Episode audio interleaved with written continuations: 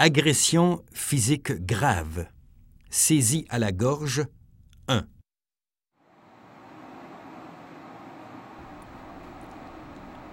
Dès le premier contact, il faut contracter les muscles du cou et amortir l'impact du dos contre le mur.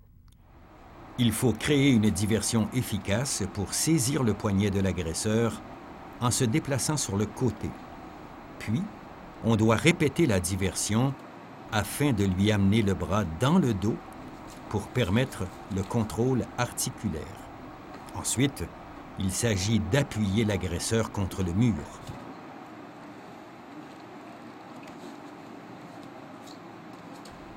C'est le moment d'énumérer les consignes verbales préparatoires à la mise de menottes.